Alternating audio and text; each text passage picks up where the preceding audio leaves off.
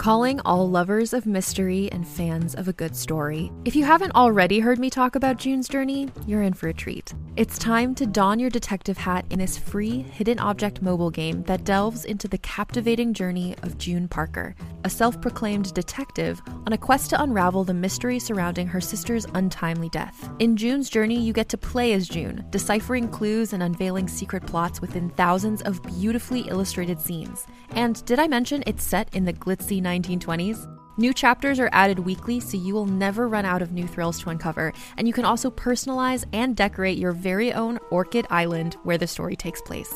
How sharp are your detective skills? Find out when you download June's Journey on your Android or iOS device, or play online via Facebook Games. Your detective journey awaits.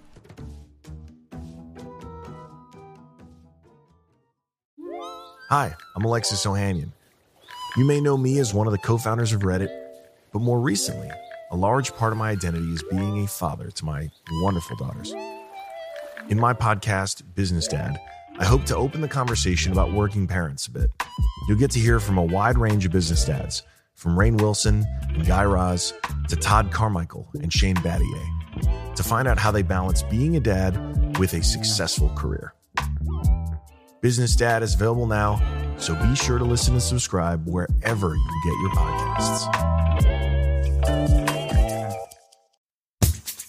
Hi, I'm Keegan. And I'm Madigan. And you're listening to Your, Angry, Neighborhood, Feminist. This is a podcast where we explore the world through our own personal feminist perspectives. Yes. Ah. Alrighty, so uh, this, This- No, you go. No, you're not going to talk? Oh, Keegan is mute now. So this week we are going to talk about children and gender and kind of the different stages from, um, you know, what children go through even while they're not born yet. What's the word I'm looking when they're in utero all the way through teens, how our gender stereotypes affect children and things like that. right, yes. Wow, that was of- like the worst way I could have described it. It's kind of like gender politics, Yeah. right? Like um going into the ways in which gender shape who we become throughout our childhood into adulthood. Thank you for saying that so much more eloquently than me. I'm like, I'm just gonna say words and hope that people understand what I'm saying. We got it. We so got it. So I kind of like got this idea for an episode for two reasons. One of them being seeing a lot of gender reveal parties online, and two, um, being very fascinated by living outside of the pink and blue when we raise our children. And something for me, because I work with children, it's very interesting for me to see um, how they behave and how they try to conform to certain societal gender constructs. So, kind of learning about why that might be, what's affecting that, and how we can be more aware of how we're interacting with our children when it comes to gender, I think is really fascinating. Yeah. So I would really like to kick off this episode kind of starting with gender reveal parties. Yes. Um, because this is a big part of it for me. Most of my notes are on this Mm-hmm. Topic because I find it so strange. Like, Yeah. gender reveal parties are interesting to me because it's like the harder you think about them, the weirder they are. Well, and I just want to preface it all too with saying what a gender reveal party is. Because gender reveal parties, they do not reveal the gender of a child. They reveal The the, ana- sex the anatomy of a child, The- yes. the physical anatomy of a child. They should be called sex reveal parties because they're Yeah. they're not they they reveal the biological sex of a child. Yes. Um, And I also just want to say that I am coming at this with a non judgmental stance. I personally don't like them. They skeeve me out a little bit. I would not have one for myself, but I'm also not judging those who do it. Right. I Because think- I understand the excitement about learning something about your child, getting your friends together. They Yes. all want to know more about the child that's coming into the world. Yeah, I get I that. I do want to really emphasize that um we are not coming from a place of judgment as far as like I get it. I understand that there are so few things that you can actually know Yeah. about your child And before you, and you, want to know as much as you can. yeah, so I understand. I understand it, and I'm not shaming anybody who has had gender reveal, reveal Yeah. parties who want to do that. Again, um, I'm with you as far as I feel like it is not something that I would do personally for myself for a Yeah, variety of I- reasons. I, feel like I would even have a hard time attending. I feel like I, I would go for a friend for a friend or a family member if, Yeah. if they invited me. If it was like a close friend or family member, I think I would. But, but, but you know how we, we always talk about the lines that we that we right. Yeah, they're personal lines. and I think it's I again I really think it's because I work with children too that I have a lot of knowledge about that kind of stuff, and I have such a strong um ideology of how I raise children that I work with that it goes be- against what I believe in as far as uh perpetuating stereotypes. I could see myself attending.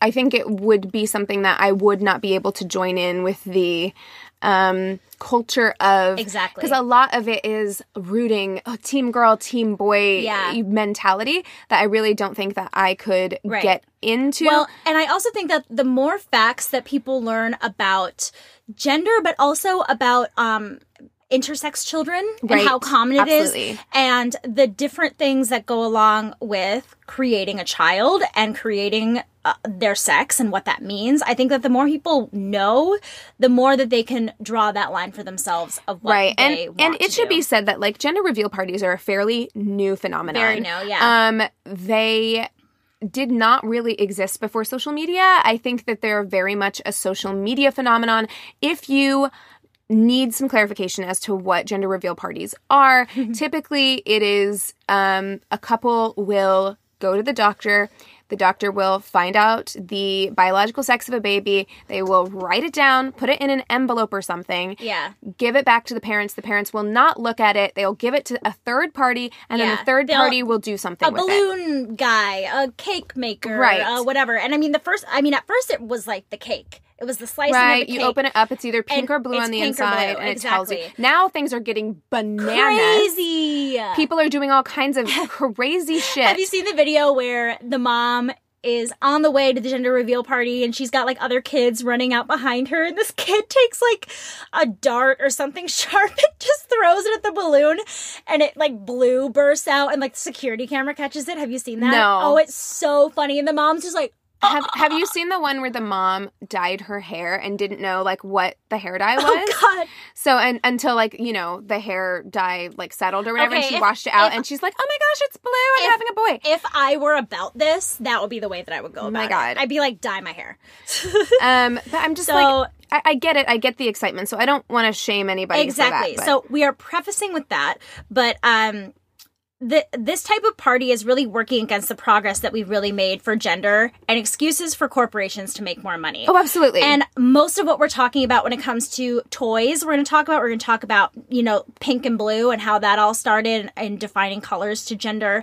And a lot of that has to do with manufacturers and them wanting to make more money and knowing that this is a niche that they can. Well, a lot of this from. stuff is like when I was researching this, I was talking to my coworker and we were talking about, um, you know, there's the wedding industrial complex, which we all know, which is Yeah. like you can charge four hundred dollars more for a photographer when it's a wedding photographer. Yeah. Even though it's it could be the same photographer who takes other types of pictures, right? Just because the word wedding is associated with it. Yeah. And I feel like because of Have you social started media, experiencing that? Oh, I mean, of course. Like any Yeah. any time you look at anything Yeah. for weddings, like It's if you were to rent out a banquet hall for a party, it would cost different for the same number of people Mm-hmm. than if you said, "Hey, I want to rent this out for a wedding." Yeah, I remember when Ariel was getting married, we had a long discussion about that because she was talking about how as soon as she mentioned wedding, it was like stars danced. Oh God, yeah, because like, they know "Woo, they can charge you so much more. Yeah. Um, and so because of social media, I think that's be that that started to happen with children. Uh-huh. Um, and this entire it's a money making machine, right? Like not only like gender reveal parties, but all of these other social media trends that have to do with children. Yeah. Uh, specifically, like, and I think that they're cute. Listen, I think that they're cute. Whenever each month, as your child gets older, you're like, one month, baby Yeah. likes spinach and like fucking whatever. Um, but and they get older and older, and like you do that every month, and I think that that's very cute. It's a way to track, you know, the way that your kid is growing. That But- I will probably be guilty of. no doing oh it's like it's that. cute and Yeah. i i think so too i think that that's one that i actually like but these trends because of this these companies have been able to make and package all these new things that didn't Yeah. exist 20 years ago Yeah. they can sell kits that are like one month up to you know one number up to 12 months and a little thing that you can write on Yeah. you know it, it's changed the way we look at that stuff. Exactly. Well, Carly Gieseler, PhD, says we're affixing a label on a child who hasn't even had a chance to enter the world and assume that identity. One in every 1,000 to 1,500 children are born with a visible form of difference of sex development, neither being male or female, which I think is also intersex. That is intersex. So yeah, what I had was according to the United Nations, 1.7% of children born Yeah. are born with intersex traits, meaning that their genitalia does not fit neatly into a male or female category. And this this statistic that I had, if they say the broader definition of DSD, it puts this, the statistic in one to a hundred children, which I found really mm-hmm. fascinating. So, if you think about that, a school of children, how many can have different chromosomes Right. have a different level of hormone Right. have different genitalia than what they are perceiving to the world Right, and that's biology. That's Yes. not because you can sit here all day and say like there are only two genders. You know, people who like to make those arguments, even Yeah. though that's blatantly false.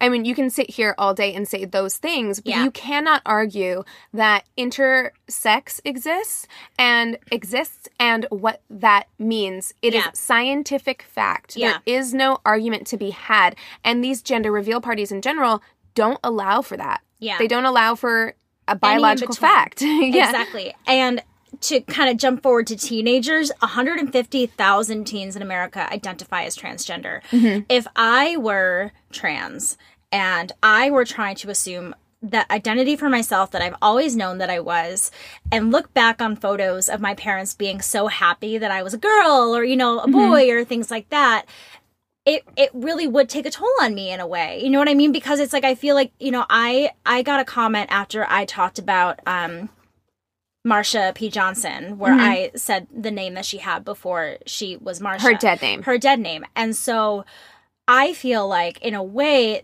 it would it would make me feel like my parents were yearning for what they had still. Does that make sense? Right. Yes. It would be a painful memory to It, have it does. I, and I was actually when I was you know looking into this because gender reveal parties are so largely a social media phenomenon and we don't know what it is like to have grown up completely having our lives documented literally from our ultrasounds forward Yeah. on social media but I mean, I'm an only child. I've got quite a bit. right, but, but But no, social, Social media, media and iPhones are completely different. It did Yeah. not exist when we were children. So, you know, the day our parents went and got an ultrasound eh, that had a picture of us in utero, We can't just that didn't that. go up on social media the day it happened. You know what I mean? And so, going forward, there will be a future of children whose lives are completely documented Yeah. from the time they were conceived, essentially, to the time that they are now. Yeah. And they can go back and look at their gender reveal party Facebook lived Yeah. you know, and see that. And I do wonder what that's going to do, especially as we move into a more gender fluid future. Will it even itself out because I'm- everyone will be more gender fluid, or I'm will it still be difficult? I'm hoping that that that child will be able to look back and see it as what it was at the time. yeah, And not have that be something that makes them feel lesser than at the time. right. um, because it's true the parties really do celebrate a very binary way of thinking and we're going to talk a little bit about um, in like the 40s and 50s when pink and blue for boys and girls really started on the rise the baby boomers are the ones that they grew up with that. Right. and we're still kind of edging out of that. And it's interesting because we do live in a world where you know you and i talk all the time about um, gender fluidity and intersectional feminism where we're in this very knowledgeable world i feel like that it's interesting to still to have one little section still be so far back like i feel like that would have been really popular back in the 50s if they had had that technology It, it's going to read as very archaic very quickly. I Yeah. feel like it will not age well. Um, yeah but the parties, parties. they they're allowing the adults to recuperate these ideals and stereotypes of Right. their children Well, and there was also in the something. I I read about how these traditions, these new traditions that we have implemented, gender reveal parties, things of that nature, is trying to recapture the mysticism of pregnancy because mm-hmm. things have become so clinical. Yeah. We can learn the biological sex of a baby in the womb. We can learn all kinds of things. Whereas it used to be you couldn't really learn anything. And there was this yeah. kind of mysticism around pregnancy where it was just like oh if it's sitting high it's a boy. If it's sitting low yeah. it's a girl or whatever. Um, that doesn't exist anymore. So there was a theory that these like gender reveal parties where you get all of your loved ones together and develop this like tribe or community um, and and do this and this thing it it revives this like mysticism this magic of yeah. pregnancy which i get. I, I understand it, i was gonna say i totally get that. I for me when i get pregnant one day or when i decide to have a baby i think that i would leave the knowledge of the sex to my baby daddy, me, maybe like our close, intimate family. I don't want to have a baby shower that's full of pink and glitter and tutus for a girl, and I don't want to have a baby shower if it's a boy full of trucks and whatever yeah. and sports. I, I, don't think I would want to know. I don't think I want to know. I think um, and there is a part of me that doesn't want to know, but then there's also, like I said in the beginning, you want to know as much as you can right. about this no, child because I, you I love totally, them and you're excited. I totally you know, understand hard. that. But for me, like maintaining the mysticism of of pregnancy and that kind of magic of pregnancy is for me personally not yeah. knowing. I think maybe that, like, I would start out not knowing, but I feel like knowing myself in two hours I'd be like, Doctor, tell me.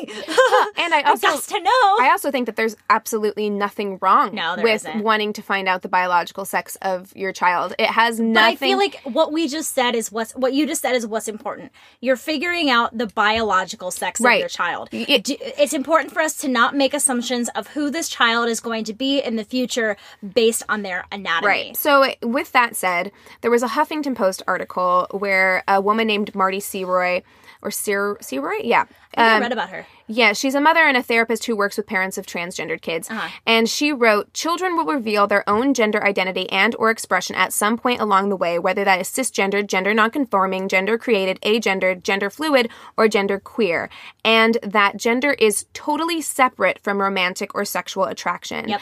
Um, there are essentially like three varying factors that make up that make them up as like a, a human being in that sense, okay. and that's gender identity, gender expression, and sexual attraction. And they're three important but separate things that your exactly. child will eventually express on their own. But what we're also going to talk about is how difficult it is in society because of peer groups, stereotypes, and peer pressure. Well, right, because for children to discover that at a young age. So you having a gender reveal party could affect their comfortability. Yes. Right? In being able to express that to you. They're going to come to this conclusion on their own one way or another. Yeah. So the only thing that you're doing by having um, by pushing these gender stereotypes on them is making it potentially more difficult. Agreed. For them to come forward and talk to you about this. Yeah. And again, finding out the biological sex of your child isn't isn't a big deal if you want to do that, but just keep in mind that there are other factors and all the other factors are separate from each other. Exactly. Because you could be trans and still be, you know, I know a lot of people talk about how Caitlyn Jenner is now with a woman. Yeah. And they're just like, oh, I don't understand. Yeah. yeah. And they like don't understand it. Because your gender doesn't change your sexuality. No. Yeah. Yeah. So I want to start getting into a little bit of the pink and blue, and we can still revert back to any of your notes that you oh, have totally. on gender reveal parties. So in the late 1800s, both boys and girls actually wore white dresses for two reasons because dresses are easy to just hike up, change a diaper, and for the inevitable exploding diaper, which I've seen too we've many all of. experienced. Well, we've not all experienced it, but if you've worked with small children, you've experienced yeah. it. The the white clothing was easy to bleach and mm-hmm. clean, and then just put it back on. Everything's good. Also, at the time, fabrics were not like color fabrics were not easy to be cleaned and keep color. So for a baby, you're not going to want to color because you're going to be washing it so often, things like that. So it was very practical, and it was all white. So Originally, pink was seen as a stronger and more masculine color, while blue was seen as being dainty. Now, I told the six year old yesterday this, and he had such a reaction. Don't tell me that. Don't tell me that. That's disgusting. Don't tell me that. Cuz he he's revolted by pink. Revolted by pink. And I'm like, you can't gender color. I just like screamed at him after. But, but we have. But like, we that- have. I know, It's so but I'm- strange.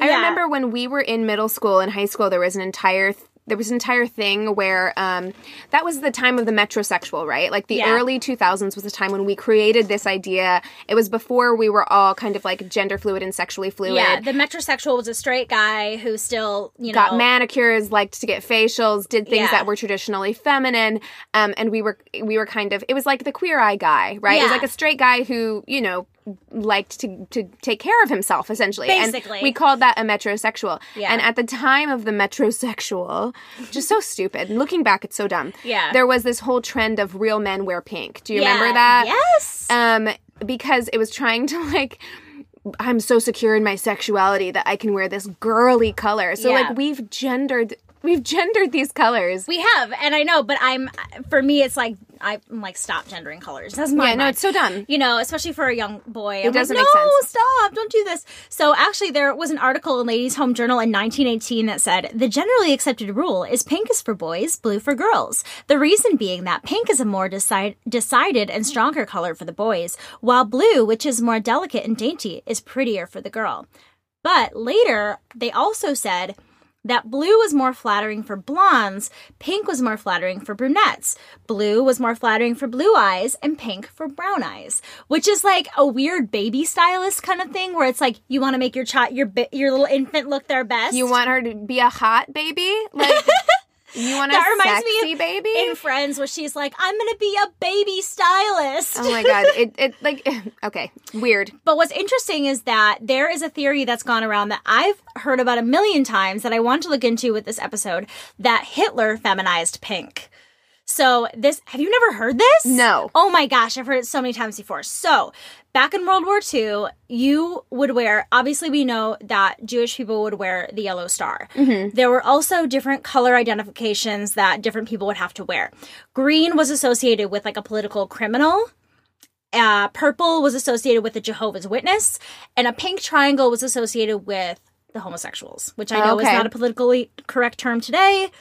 That's what it was called back then. So some people say that because he chose for that to be pink, that that in turn feminized it. But we also don't we don't see green as criminal. You know, we do see it in a lot of villains and things like that, but you don't look at purple and think of a Jehovah's Witness. I think it's interesting the things that stick. It's Yeah. all it's always like that. There are just like a few things in society that will like cling right and stick. well because and there's also, fact to it but it doesn't mean that that's the reason that it was well, feminized but uh, I think it also possibly goes to speak um, to our hyper masculinity, toxic masculinity culture that maybe the reason why once pink was associated with homosexuals or or feminized that these like hyper hyper masculine, hyper um toxic masculinity bros were just like, "Oh no, no, it will forever be associated with that and like no homo." Where they don't have the same problem with Jehovah's Witnesses or Yeah. criminals necessarily, so it won't sense. cling to them. yeah i feel like there could be some truth to it but i don't think that's the base reason for it um, in the 40s is when manufacturers settled that pink would be for girls and blue would be for boys and like i said earlier baby boomers were raised as such Why though? i don't know Like, do we know why? I couldn't I couldn't find it, but I mean maybe at the time suddenly it it changed their minds. I don't know. I didn't and nothing that I read explained why. I just know that it shifted. Um, in the 70s during the women's liberation, unisex baby clothes got really really popular, but then pink and blue came back during the 80s. so um, Shocking. Yeah, right? like, So- of course it came back during the 80s. yeah, this was really big for manufacturers because if a family already had a son, they bought everything blue. The whole nursery was blue. It was blue clothes, blue everything. Well, what if their next child is a daughter? Oh, right. You got to They had to repaint everything. All new stuff. They got had to get everything new. So this was a, a really big way for I feel like this is probably like the birth of like this baby buying culture where everybody's like it has to be so gender specific, you know? Right. Well, yeah. Um, we live in a capitalist society, and Uh-huh. To make money, that's that makes sense. They're going to do what they need to do to make money. It's very similar to like the beauty industry. It's like they're going to play on your insecurities to get you to buy money exactly. or to buy money to buy products. I want to buy. Money. I would love to buy money. Um, Can I um, give you a dollar for a hundred? That'd yeah. be great. Thanks. Um. So another way that this is really implemented is with the toys that we give our children, and it was really interesting for me to read some of like the research and biology behind that. Uh, research says that it is not as easy as switching toys for your child. Because for me in my mind i'm like well just give your child both things. Give them a baby doll and a truck you know like let them choose what they want to do. But some studies are saying that children are very perceptive at a very young age about oh absolutely. They'll turn their like little girls will make their trucks be a family and little boys will start banging their heads dolls against the wall you know or using them as guns you know different things like that. So there are some arguments that a lot of it is biological. I feel like mm. if there is a biological aspect to it, that it would be more of an evolutionary biology kind of thing rather than just the way that we are made. Right. Well, I didn't look into this specifically as far as like finding the actual numbers and statistics yeah. on this, uh, but I have heard in the past that kids are very perceptive and from a very young age. And starting with, say, a gender reveal party, where you are at that moment where you reveal the biological sex of your child, you are giving your entire tribe, your entire community, everyone who's shown up the for your gender to bring certain things. Right. you you are now saying, oh, okay, it's a boy, so everyone now knows next time we all get together for the baby shower, we need trucks and tools and footballs footballs and, and yeah. blue things and you know army trucks and yeah. these things and so we are enforcing this idea right. on children from the time they are infants and that's so there might be a biological true. element to some degree as far as um, but i feel like it's chemical created. balance yeah, I mean, there could be something, maybe like some kind of, you know, the same way as, as boys and girls get older, one has more testosterone, things like that. There right. might be a I was actually bit of that. reading a little bit about um, girls, and I didn't write a lot of this down because I, I wrote so many notes and I had to condense it all down. But I did read something where there is this thing where girls will have certain chromosomes where their their hormones, their biology will tend to be more quote unquote boyish where that's what we think of as being the tomboy, where mm-hmm. these girls can tend to sway that other way because of their tendencies and their relation to that gender. Right. But I would be very curious to see if we raised our children in a genderless society because be there there are studies that were done uh, for instance you would have rather to keep than them away from everybody well no no no i know but i yeah. mean i'm just saying like as a for instance yeah, because right. there are studies that have been done um, where they instead of referring to them as boys and girls had people in their class of both genders wear either blue shirts or red shirts not broken up by gender just some of you wear blue shirts, some of you wear red shirts, and had the teachers in the classroom then say, um, instead of ladies and gentlemen, boys and girls, say red shirts and blue shirts, reds and blues. And they started dividing themselves and finding yeah. commonalities based on whether they were a red or a blue. That's a really good point. Um, and and attracting that way. And in the same way, if you've ever watched like a video clip of a parent telling their little daughter, oh, we found out you're going to have a little brother, and her crying about it, or I cried when I found out my littlest brother was a boy and not a girl because I wanted a sister so badly, because we align ourselves along into what that means. Into what that means. Yeah, so exactly. it, it does make me wonder that if we yeah. were to be raised in a genderless society, I think some of that biological stuff would stick. Yeah. Of course, but I also think so much of it is right. conditioning. Well, because of the toys that we give boys and girls, typically preschool age girls are better at locomotor movements, and boys excel in object control. Having them play together would really benefit both. And there's this theory that male preference for toys and female preference for toys are mediated by inequities in their visual processing, which claims that males and females are pre programmed to specialize in certain forms of perception. I don't buy into that, but it's something that I read during my research, so I thought I would bring it up. But I think what you just said makes a lot of sense mm-hmm. because we have pre-programmed everything. And I think it's More, going to be impossible for us to know yeah. this because there is never going to be because you don't want isolate your no, child. it's in, it's inhumane, yeah. right? Like, yeah. when you get into any of this nature versus nurture stuff, it's going to be impossible to humanely um, come to a well, a controlled it's really it's going to come down to our society and what we decide as parents for the next generation what we choose and hopefully that can evolve into eventually having that be true for our children's children or something like that you know so the one thing that all of us want in life i feel like more than anything is acceptance from our peers mm-hmm. and that is something that especially when you're young you definitely get split into the boys and the girls. Absolutely. And the girls want to be accepted by their fellow girls and the boys want to be accepted yes. by their fellow boys. And that's something that you know if a girl this was really interesting. So if a boy is on the playground playing with a doll it is more likely for that boy to be physically and verbally harassed of by course. his other boys. Yeah. If a girl is seen doing more quote unquote tomboy things, playing with boy toys, she is more likely to be ignored. Which I found interesting mm-hmm. because isn't that so true? Like I, I remember being ignored more than I remember being like physically right. No, other girls in general, because I feel like most girls go through a quote unquote, for lack of a better term, tomboy phase. Right. Uh, I don't really like that term, you know, but yeah. but anyway, everyone knows what we mean when we say that. Yeah. So I feel like most girls go through a phase like that. I know that I did.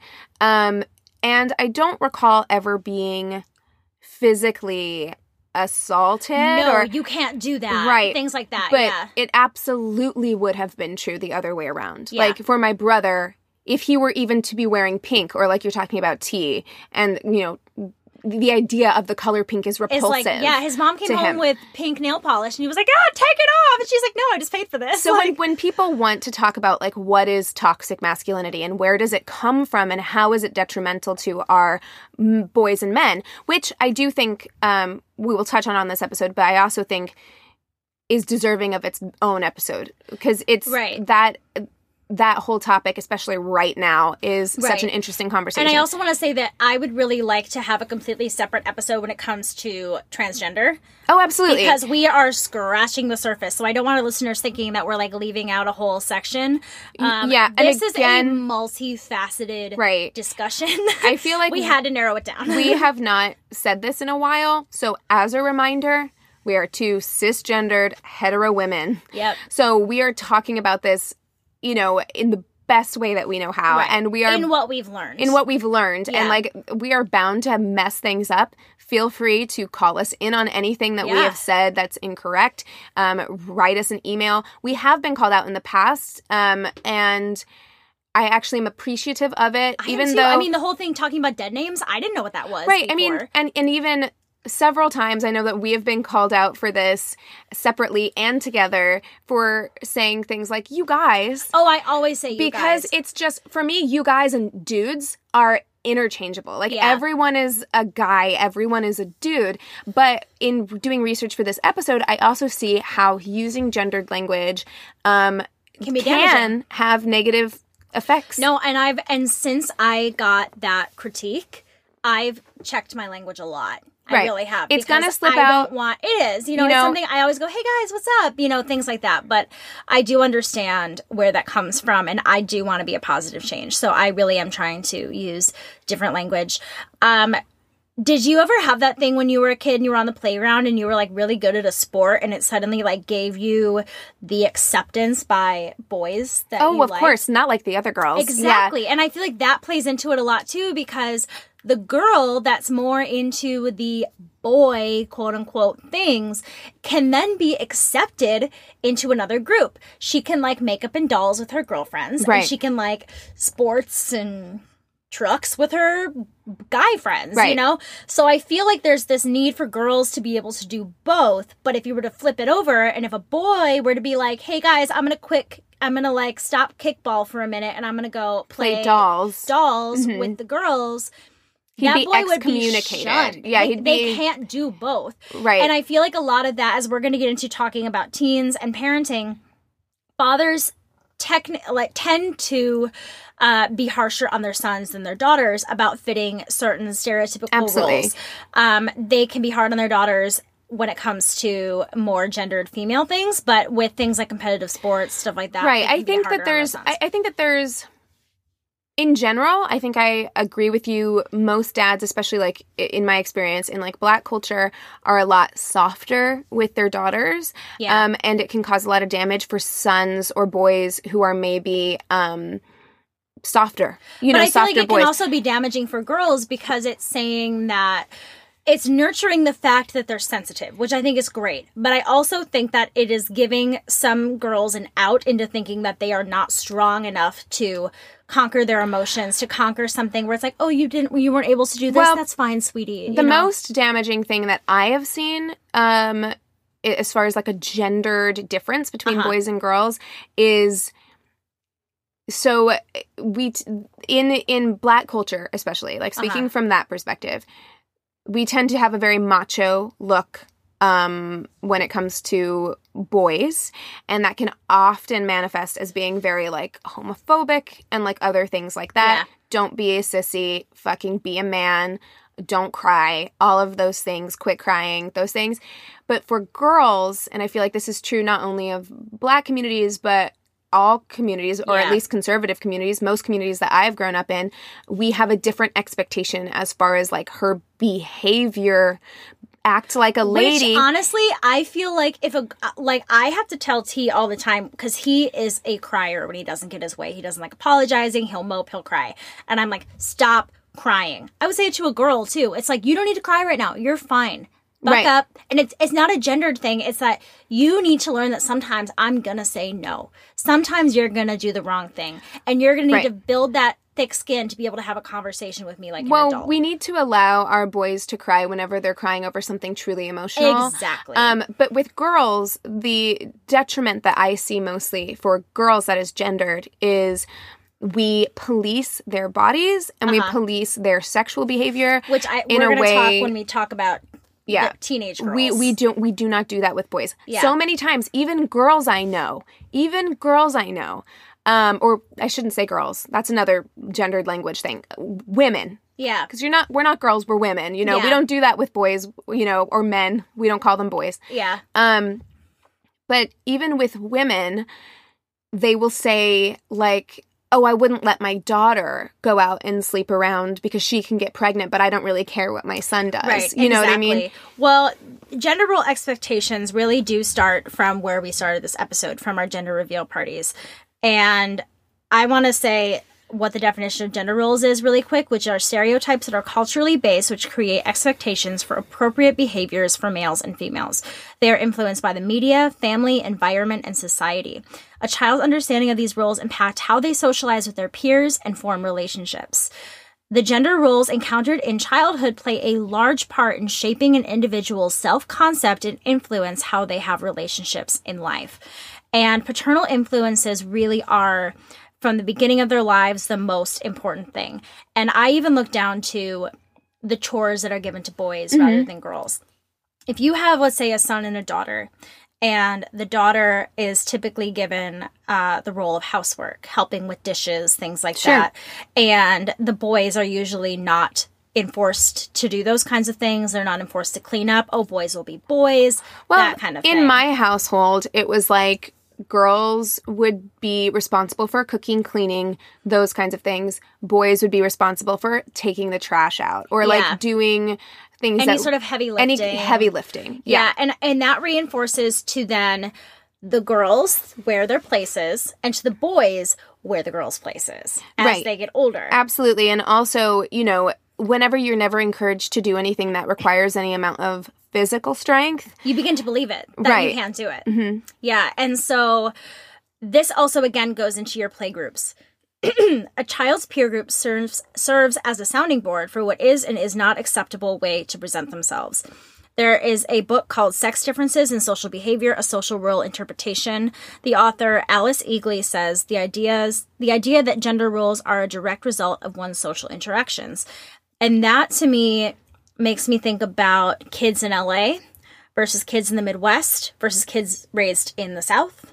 mm-hmm. Um, just because those are things I know more about, then I kind of know a little bit about the East Coast, but not much. I would say that if I were to be raising a child in more of a non gendered way, that it would be much more difficult to do so in the South or in the Midwest. Yes, because I think that those cultural norms are wrapped up a lot in um those in their culture. in, in and in a religious culture. Yeah. I, I think that in my experience at least, California is far less religious. Well, and I feel like they're also less like we must maintain a history kind of thing. right, we're They're it- more willing to move forward. California is a newer state in Yeah. general than you know the South or Midwest states, um, and those states. There's a reason why it's called the Bible Belt. You know, it's deeply ingrained in Christian religious culture, Yeah. um, and Christian religious culture is deeply, deeply, deeply like ingrained in gender norms. Like, Definitely. You, those are drilled into you growing Yeah. up. You know, the fact that that is your husband is your head of household, um, and you have to default to him. You have to be submissive to him. The women are supposed to be the ones who take care of all of the housework. for me, it's like I feel, and I don't think it's necessarily a gendered thing, but it's more of, it's also just more of like me not being used to somebody else taking care of things. Mm-hmm. But also because I did grow up where my dad didn't clean the house. My mom did it. My mom would take a Saturday a mm-hmm. month and she would clean the entire house. It wasn't until I was older and my dad was living on his own at the cabin that he started cleaning. And my mom was like, who are you? You've been capable of doing this this whole time, whole and you haven't. We've been married 35 years and you're just showing me this now? And it's I, crazy. I also want to say, if that's what your relationship looks like, and you're a woman and you take care of the cleaning and the cooking, and you're okay with um, that? and Fine. and you're fine with that, and that's the way that your relationship operates. Because I have friends that like that's the way that their relationship operates, and they're very happy with that dynamic.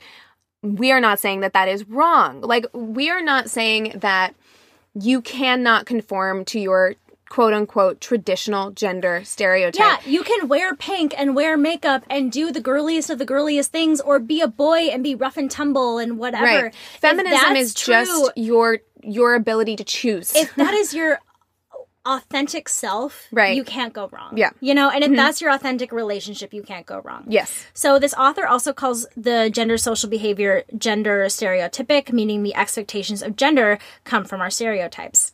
She says as a child explores as a child explores these things in life that they may enjoy, the acceptance or criticism of their peers is crucial in whether or not they will continue to perform in this activity. And that reminded me being a figure skater growing up. Mm-hmm. We had a group of like five boys that skated when I was like a 12 through 16 year old at the rink that I skated at. And all of them were like gung ho on being like, I'm a figure skater, but I'm not gay. you know, You're it was like, this whole "Okay." thing. Well, one of them was totally gay and he was like, I have a girlfriend and all this stuff. We're like, okay, Jan, whatever. That that's But- very true in And now mean- he's coaching Jonathan Van Ness from Queer Eye and he's totally out and proud and I wears mean- high heels. I'm like, yes, you were gay. it's totally true in um musical theater circles as well. yeah, it's like, I like this, but I'm macho. yeah, you know? but just no, I I fucking But like can vagina. fuck, but yeah, fuck, you exactly. know? Well, and it's but it was hard for me to see the straight men have to constantly Reinforce, themselves yeah. and reinforce it because I'm like, I get it, you're straight, whatever. And it shouldn't fucking matter because be why are we gendering sports? Like, you know, as someone who was awful. a cheerleader as well, like, Yeah. you know, I was a cheerleader and I was in musical theater, both things that men constantly are having to um, justify for themselves when in reality, both you know cheerleading gymnastics figure skating dancing all of these things require a massive amount of like physical skill. skill. Yeah. and so it's just like why why are But we gendering these sports? But because they've been criticized by their peers, if they're doing something and they love it and somebody says, you shouldn't love that, this is wrong, they're going to feel a certain way. There's this whole thing going around. So I love the dance community. I was, I danced when I was little, but I was never a big part of that or whatever. But there's this little boy who he was on So You Think You Can Dance Juniors and he was on Dancing with the Stars Junior and I love him. His name is JT Church and he's so cute. But he did this whole Instagram post about being bullied for mm-hmm. being a boy dancer. Mm-hmm. And one of the hashtags was hashtag I dance with your girlfriend, which I thought was so cute, you know, but also at the same time, it's like he doesn't, you don't have to make it straight. You know what I mean? Right. Like it can just be what it is. Again, I think that's a super cute hashtag, but at the same time, it's like you don't have to justify it in a way. You can just love dance because you love dance, no matter what your gender is. And again, like not only are we headed into a more gender fluid space, but we're also headed into a more sexually fluid space. Like yeah. most people fall somewhere on the spectrum. Yeah. You know, somewhere on the spectrum between homosexuality and heteronormativity, there's like a lot of shit in between that and most Yeah. people don't fall strongly on one side or the other Yeah. most people fall somewhere in the middle Yeah. so for us or to even make, just like a step yeah past. or maybe a step past or Yeah. you know a, a step before you know Yeah. it's like people are on this and I, and I feel like it can also change. I feel like it can change as you change and like well, and I feel move- like as a child gets older, they start to see those things and why they're wrong and begin to then um, be okay with what they like. But when you're a child, it really is your peers that mean so much to you, you know? especially I and I think it goes into what we were talking about earlier in regards to yes, women face girls face their own set of challenges, but boys in particular. So I'm going to read some t- statistics, um, and again, we're going to have another episode completely dedicated to toxic masculinity this sometime this year, I think. Um, but boys are more likely to act out. They're more likely to become aggressive when they're young, and we think of them as being bad kids or having some kind of behavioral disorder or something because of their Yeah. the way that they act out. When in general, that can also be a manifestation of depression. Um, as they get older, they're more likely to experience addiction issues. They're more likely to commit suicide. Um, Which we talked about in the Red Pill episode. Right. Less than 50% of boys and men will seek help for mental health issues. Um, every day, three or more boys commit suicide in the United States.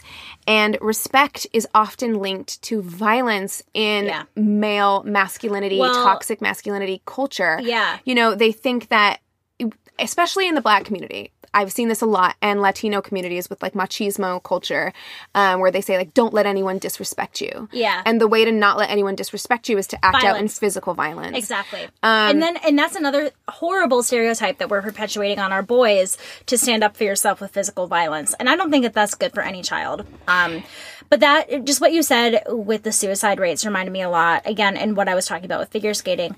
There's this guy Joe that I grew up with. He was gay. He was very good friends with another uh, gay skater friend of mine named Brian. And he was, there's not a whole lot of boys in skating. So if there's boys in your state that skate, you kind of know all of them. And word got around he had committed suicide. And word had gotten around after he passed away that the reason that he committed suicide was because he had told his father that he was gay. It was Thanksgiving. He couldn't handle it and he jumped off a bridge. And it was it was in a national skating magazine, his mhm. story.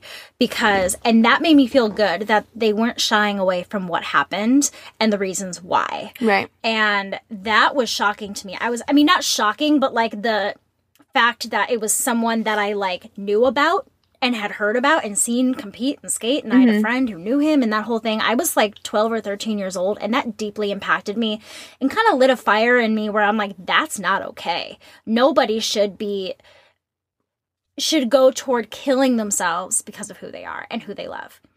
Right. Well, I mean, and so much of that, since we're talking about gender on this episode, not necessarily sexuality, although I think, you know, the two oftentimes go hand in hand. Um, the reason, I think we need to really examine the reason why we are so homophobic as a culture, and especially why men are so homophobic. Uh, you know, fathers are so homophobic towards their gay sons. Yeah. And I think so much of it has to do with what we tell our boys and like how we raise them to be quote unquote men. We tell them all the time to like man, Man up, up. right? Toughen up, Toughen yeah. up.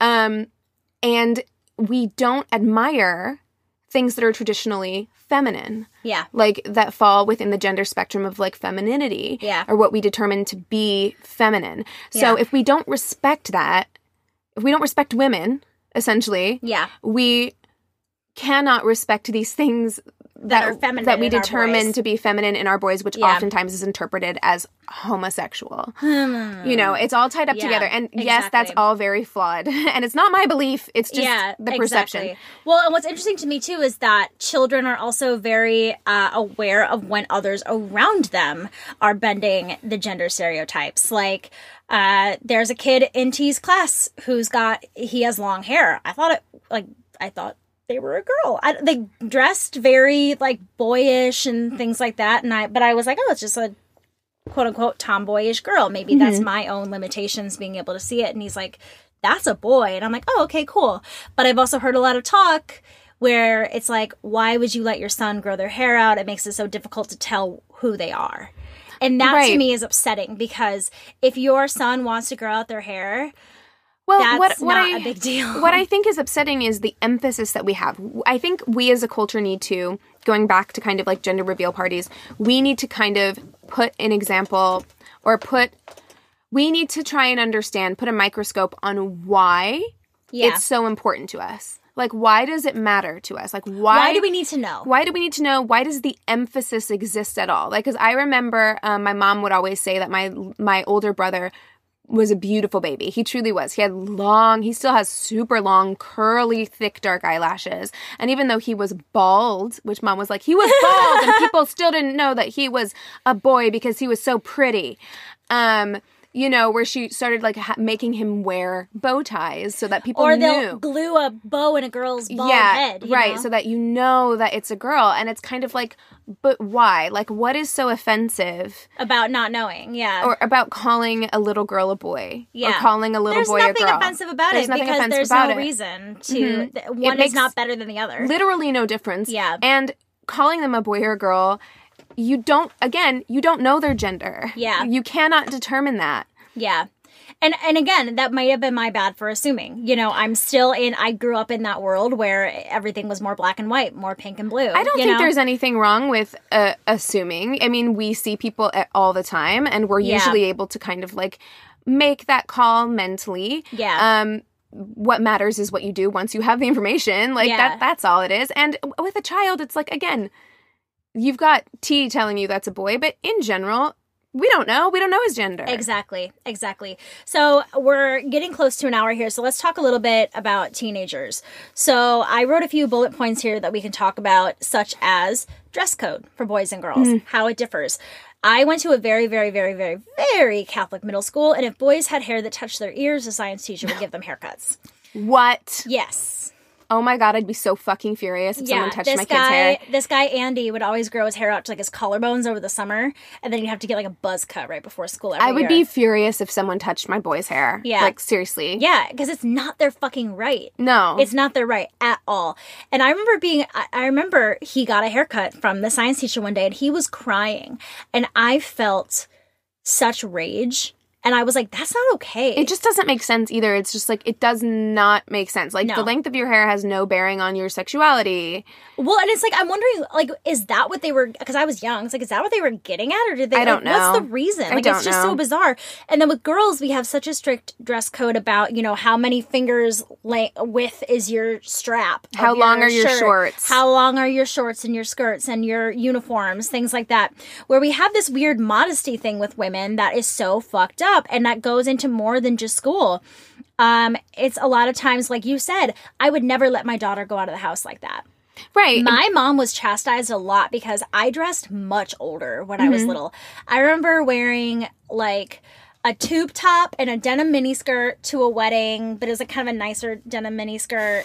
And I was like, I'm super cute. Oh no, it was gaucho pants. It was black gaucho pants. But I was wearing a, like a bedazzled tube top. And people were like chastising my mother for it. To my May grandma. have been more because it was a wedding. you wore a tube top to a wedding, It was the two thousands, Keegan. It was a, it was pretty. It ha- it was bedazzled, Keegan. Um, and then I remember to my grandma's funeral, I wore.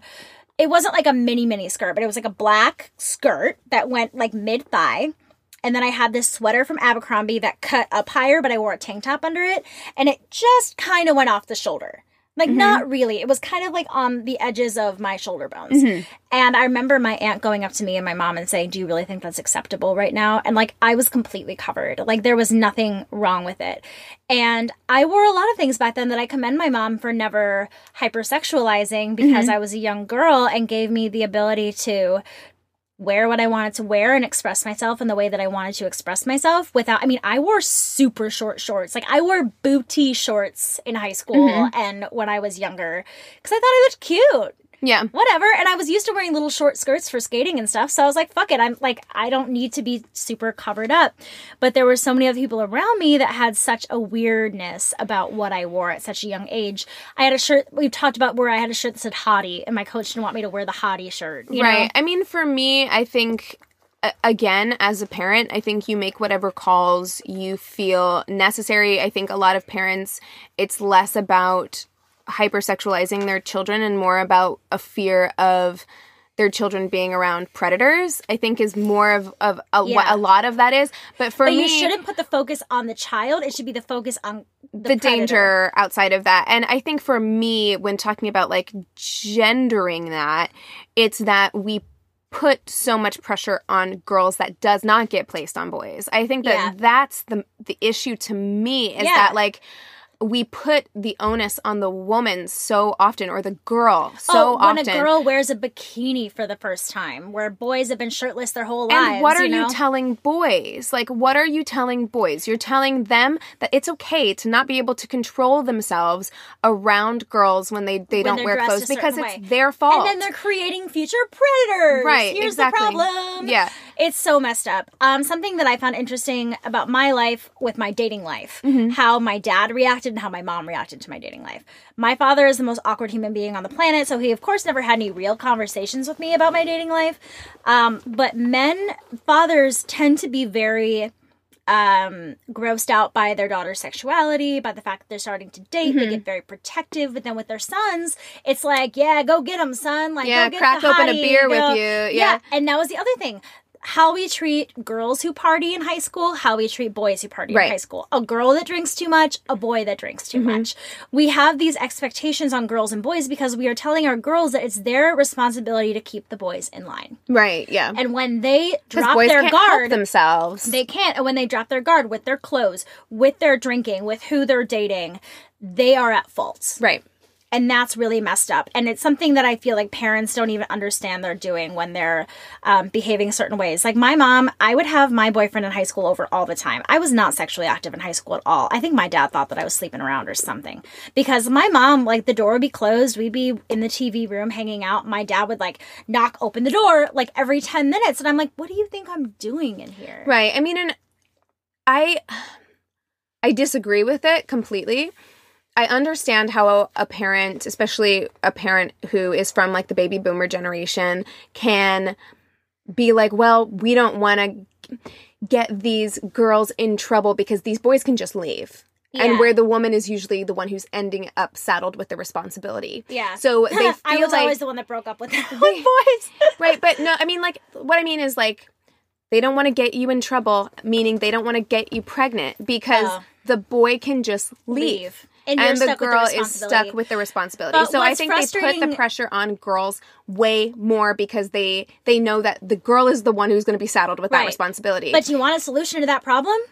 Talk to your child gonna, openly. And talk to your sons. And talk to your sons openly. Because for me, if my dad had had one conversation about me, about my dating life, or my. I mean, it would have been weird because my dad had never talked to me about anything personal. So I would have been like, I'm not talking to you. But if that was a relationship that we had, and he knew who I was, where I stood on sexual on my sexuality, where I stood with my dating life, what boundaries I'd set for myself with the guy that I was with. Mm-hmm. I feel like there wouldn't have been as much of an issue. Well, and, and I feel like that's what's important. If there is a, a line of communication that is accepting and open, and that you're able to not feel like you need to like police your daughter's sexuality, that it would be a little bit different. It's also a very weird thing because fathers and men in general, you always hear fathers say, right? Like when their girls are young, they'll be like, I'm not letting my little girl date until she's 30 because men are shitty and dangerous. Well, then raise your boys and then, better. and then whenever you're like, hey, men are shitty and dangerous, they're like, hey, you can't say that about men.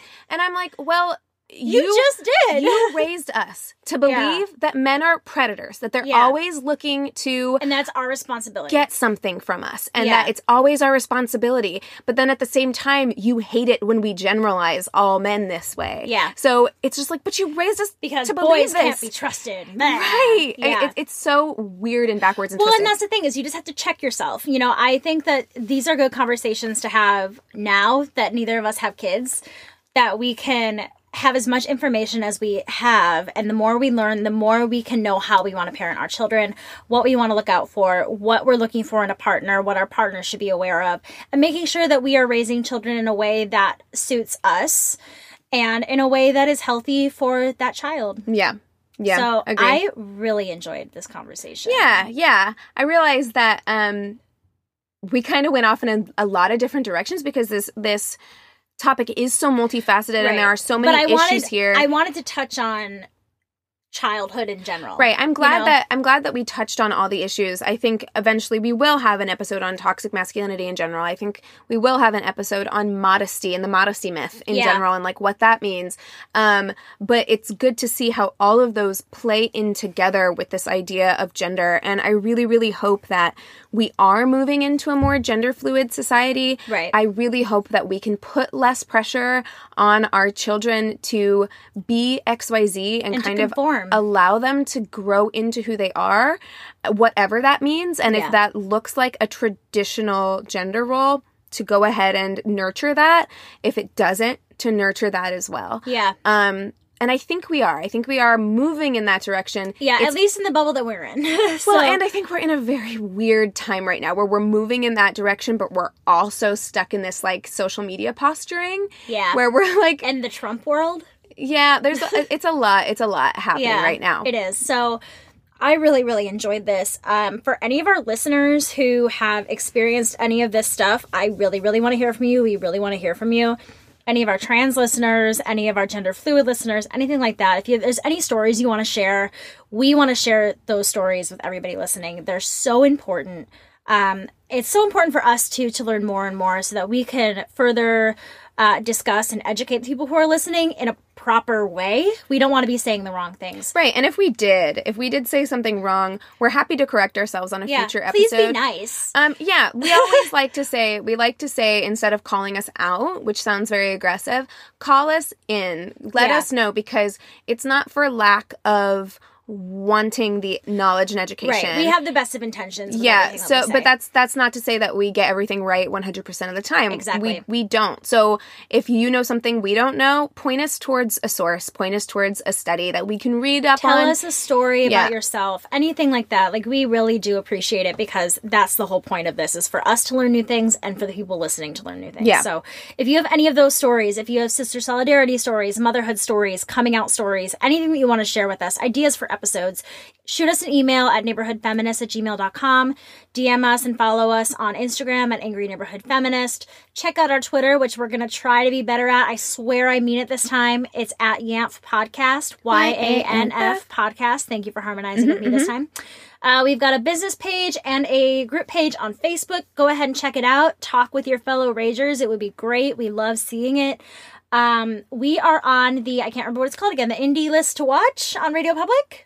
I think so. Something yes, like that. something like that. So thank you guys for listening on Radio Public. And if you don't already, please do it. It really helps us so much and we really appreciate it. The other thing that helps us so much is by rating, reviewing, and subscribing on iTunes. It really does make a difference.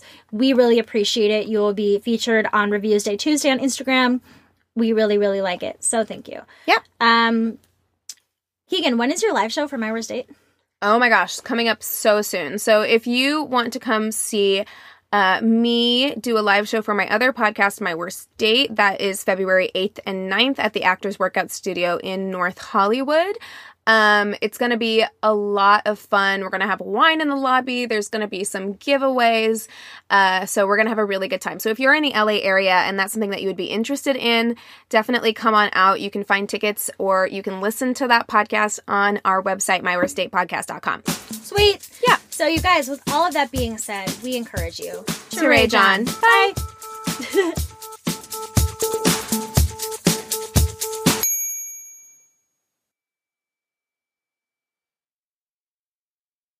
Here's a quick question for you How did you sleep last night? If your battle for a good night's sleep feels relentless, I have the answer. It's a podcast called Sleepwave with meditations and hypnosis created to help you fall asleep. My relaxation techniques will help you feel calm and ready for sleep with soft music that will help you fall asleep in minutes. Most listeners never hear the end of an episode. So search Sleepwave on your favorite podcast app and find out why over a million people have fallen asleep to my voice.